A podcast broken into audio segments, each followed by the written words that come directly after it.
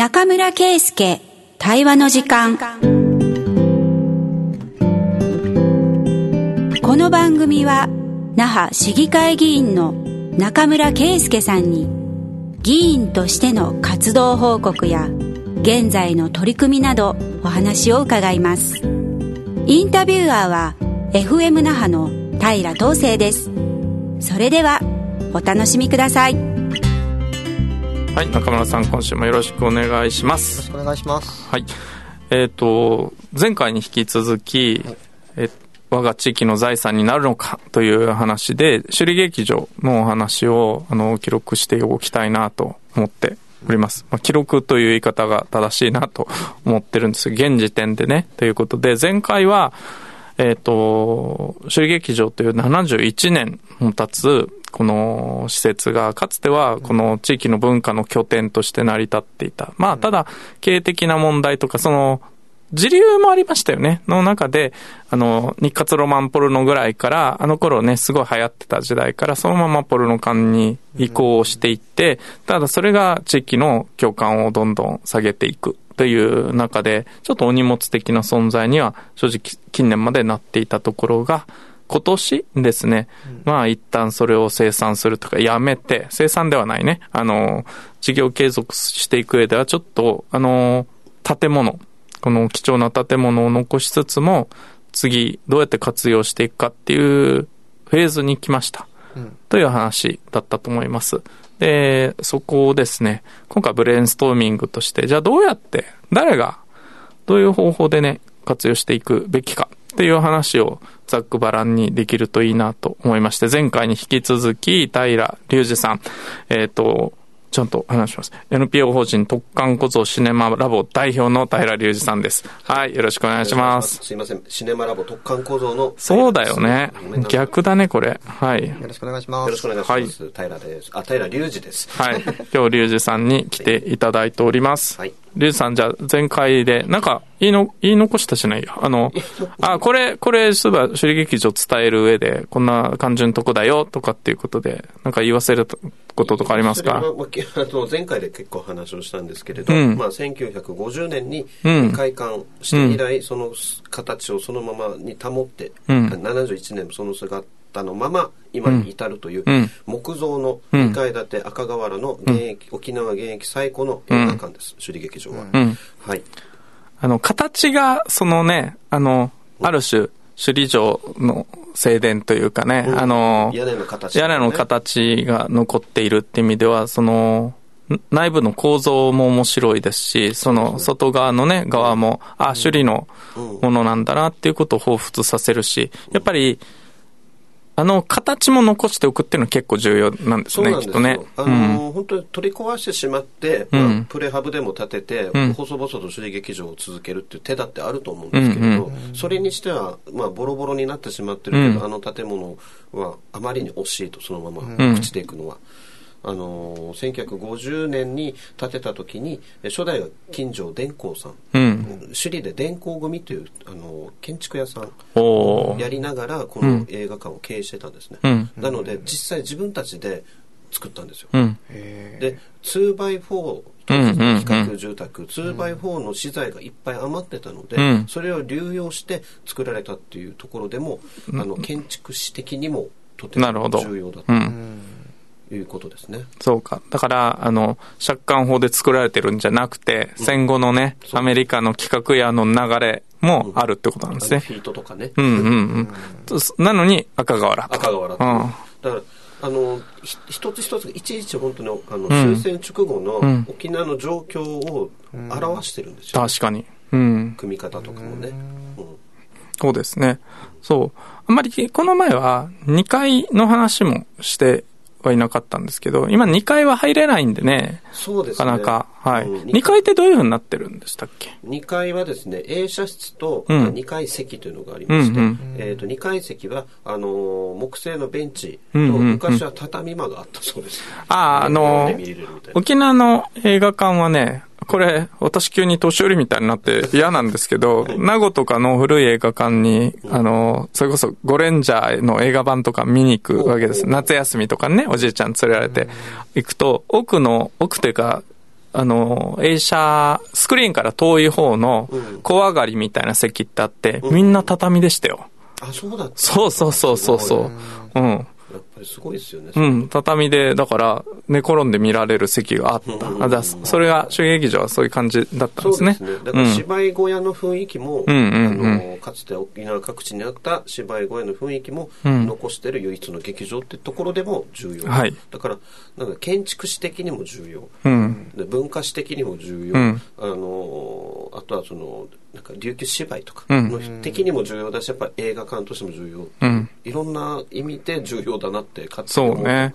そうすると、残し方としては、やっぱりその形も残したいし、内装の味も残したいし、っていうところですよね。そうですね。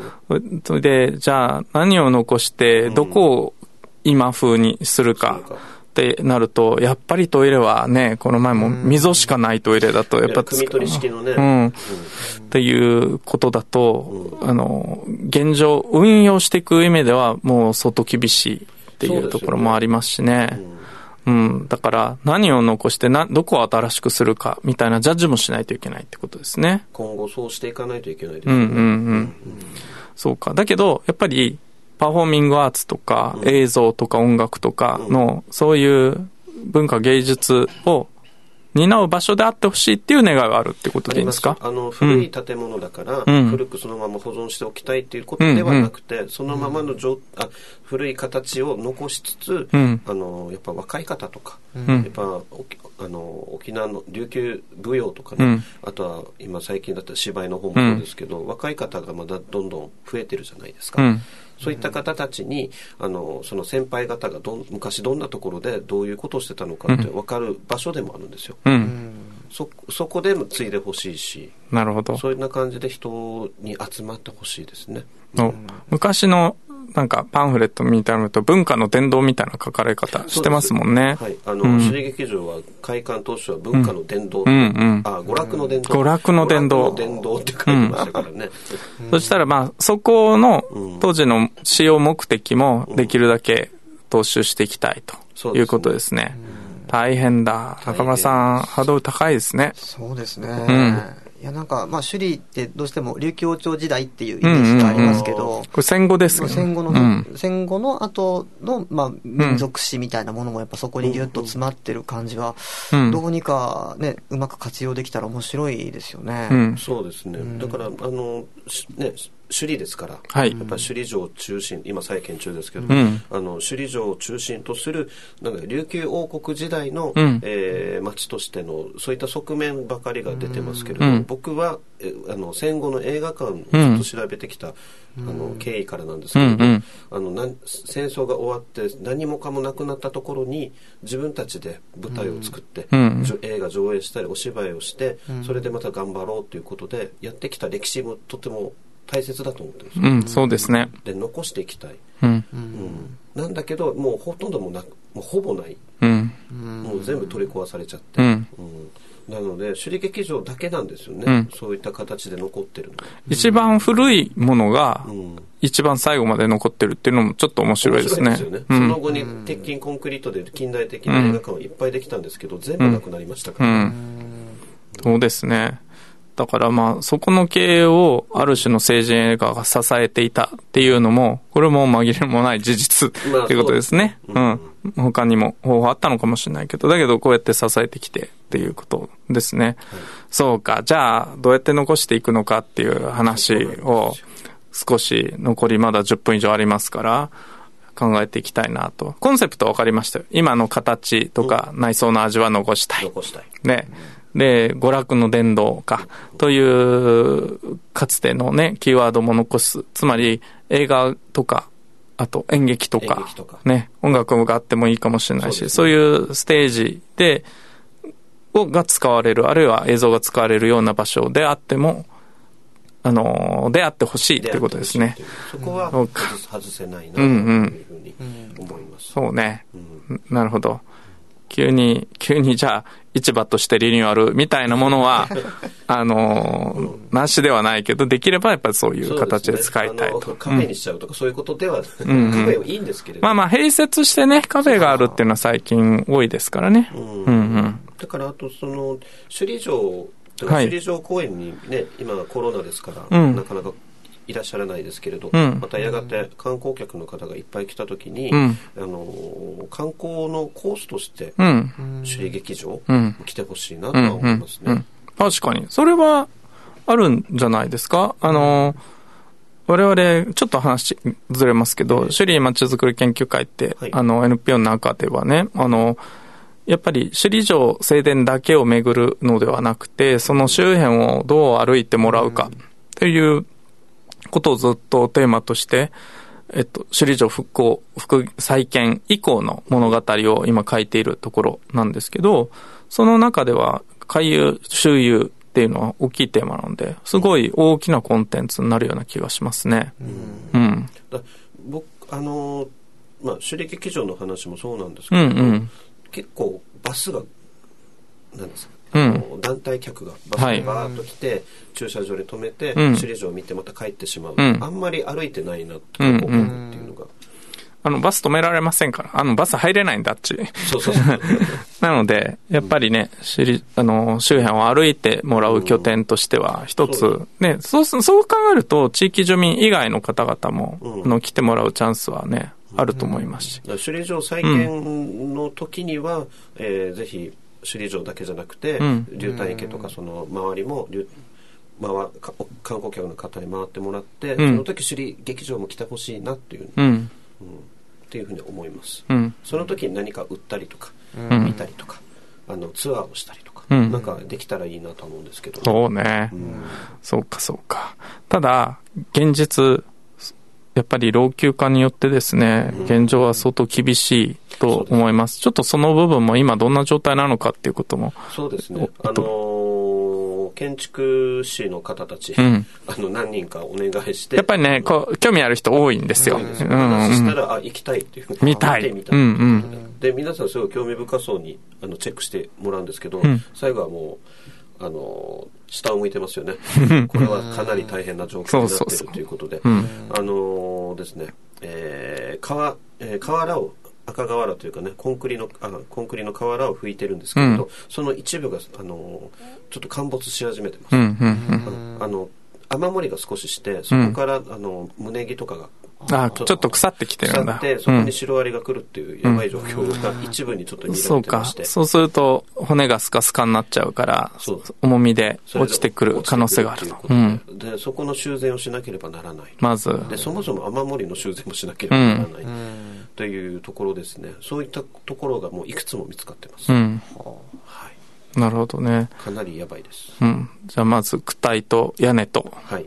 含めて、まず修理をしないと、まあ、そもそも危なくて人入れられないよっていう、そういう話ですね。何かあった時に責任が取れないっていうことになってしまうので、それもどうにかしなければならないです。うん。はい。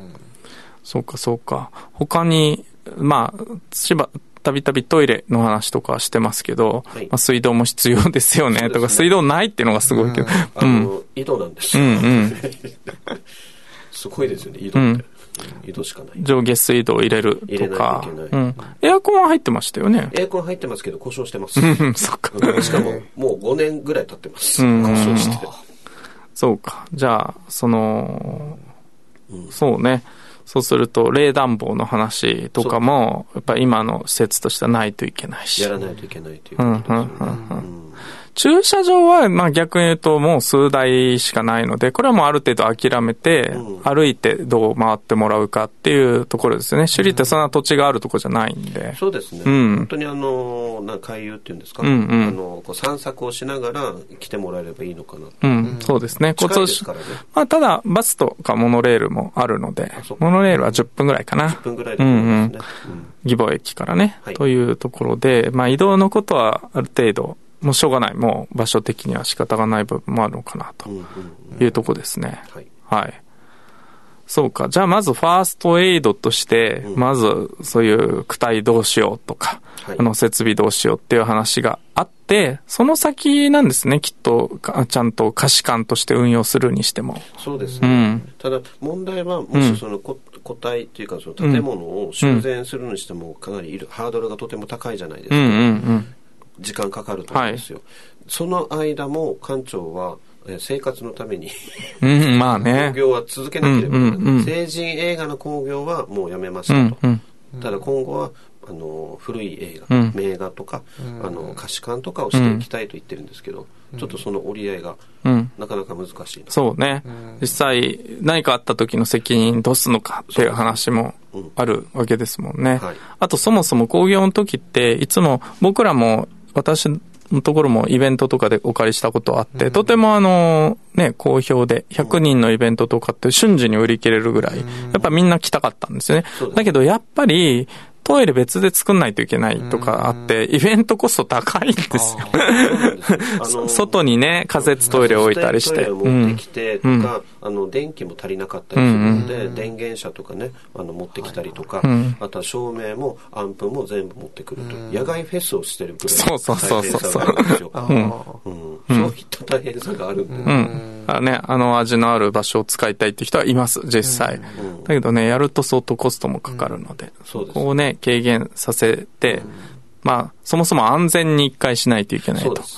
いうとこですね。それも大切です。はい。あと同時にこの建物の、この先ほどお話いただいたその調査の中身だとか、重要性みたいなところをどう共有できるかっていうのも、そうなんですよね。にやっていかなきゃいけない、そう、だから、やっぱりここの文化的な価値がどうだったのか、で、今残ってる価値っていかようなものなのかっていうのは、我々がね、うん、いいですよだけではやっぱダメで。世代によっても全然イメージ違いますし、うん、そうそうそう。いやもうもっと言うと、これ中村さん思いついたんですけど、うん、YouTube で中村さんがあそこに行って、ちょっと紹介するとか、みたいな話ですよ。なるほど。ネタの一つとしてね。ネタの一つ、うん、うんうんあ、要はね、ちょっと知ってもらわないといかないな、ということはあって、なのでね、我々としてもね、いかが知ってもらうツアーみたいなものはしてみたいですね。うん。ああの、瓦が落ちてこないようにして、あるいは落ちてきそうな場所はちゃんと、避けて、あの、避けてね。うん。ちょっとね、あの、そこら辺はちゃんと理由した上で、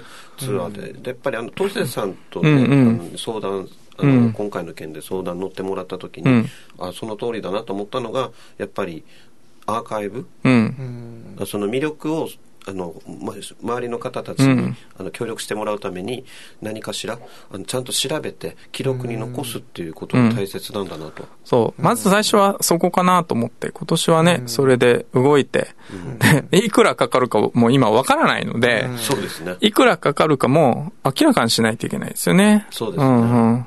それも含めて、あの、まあ、調査した方がいい知ってもらいながら調査するっていうのが最初のアクションかなって感じで。うん。別にね、今、那覇市の補助金を出してほしいとかそういう話ではないので、うんでね、まずはしっかり民間で調査して、うん、うん、知ってもらうっていう活動が最初かな。だからあの、うん、あれですよね、ファンを増やす、うんうん、僕はとても貴重だと一人で興奮してるんですけれど、そういうふうに思ってくれるファンを増やす必要が本当にあるんだと思ってて、はい、そうね、そこをしっかりやっていこうと。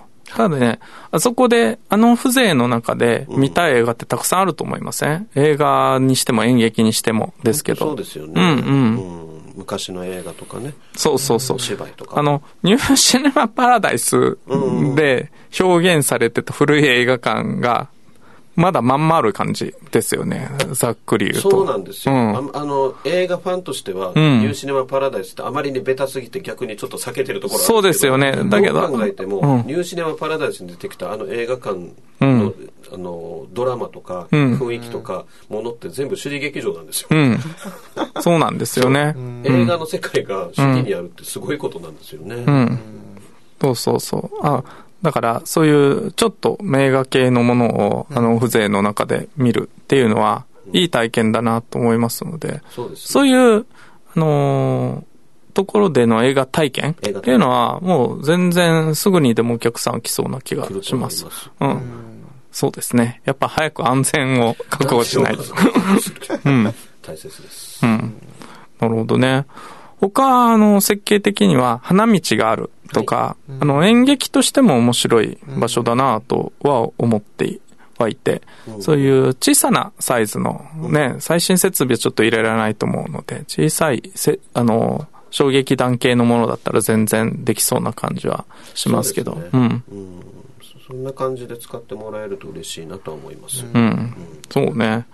あとは歴史資源としてっていう話も面白くて、そのスクリーン裏とかに昔、旅回りっていうんですか？その、劇団の巡業の方々が使っていた炊き出しのえー、っと、なんていうかまどだね、かまど。レンガで積んだ、うん、あの、かまどが残ってるんですよ。だから巻きくべて、その米炊くみたいなね、そういう炊き出しを。そこで寝泊まりして食事を作って、うん、えー、1週間興行するとかっていうスタイルのものが残ってます。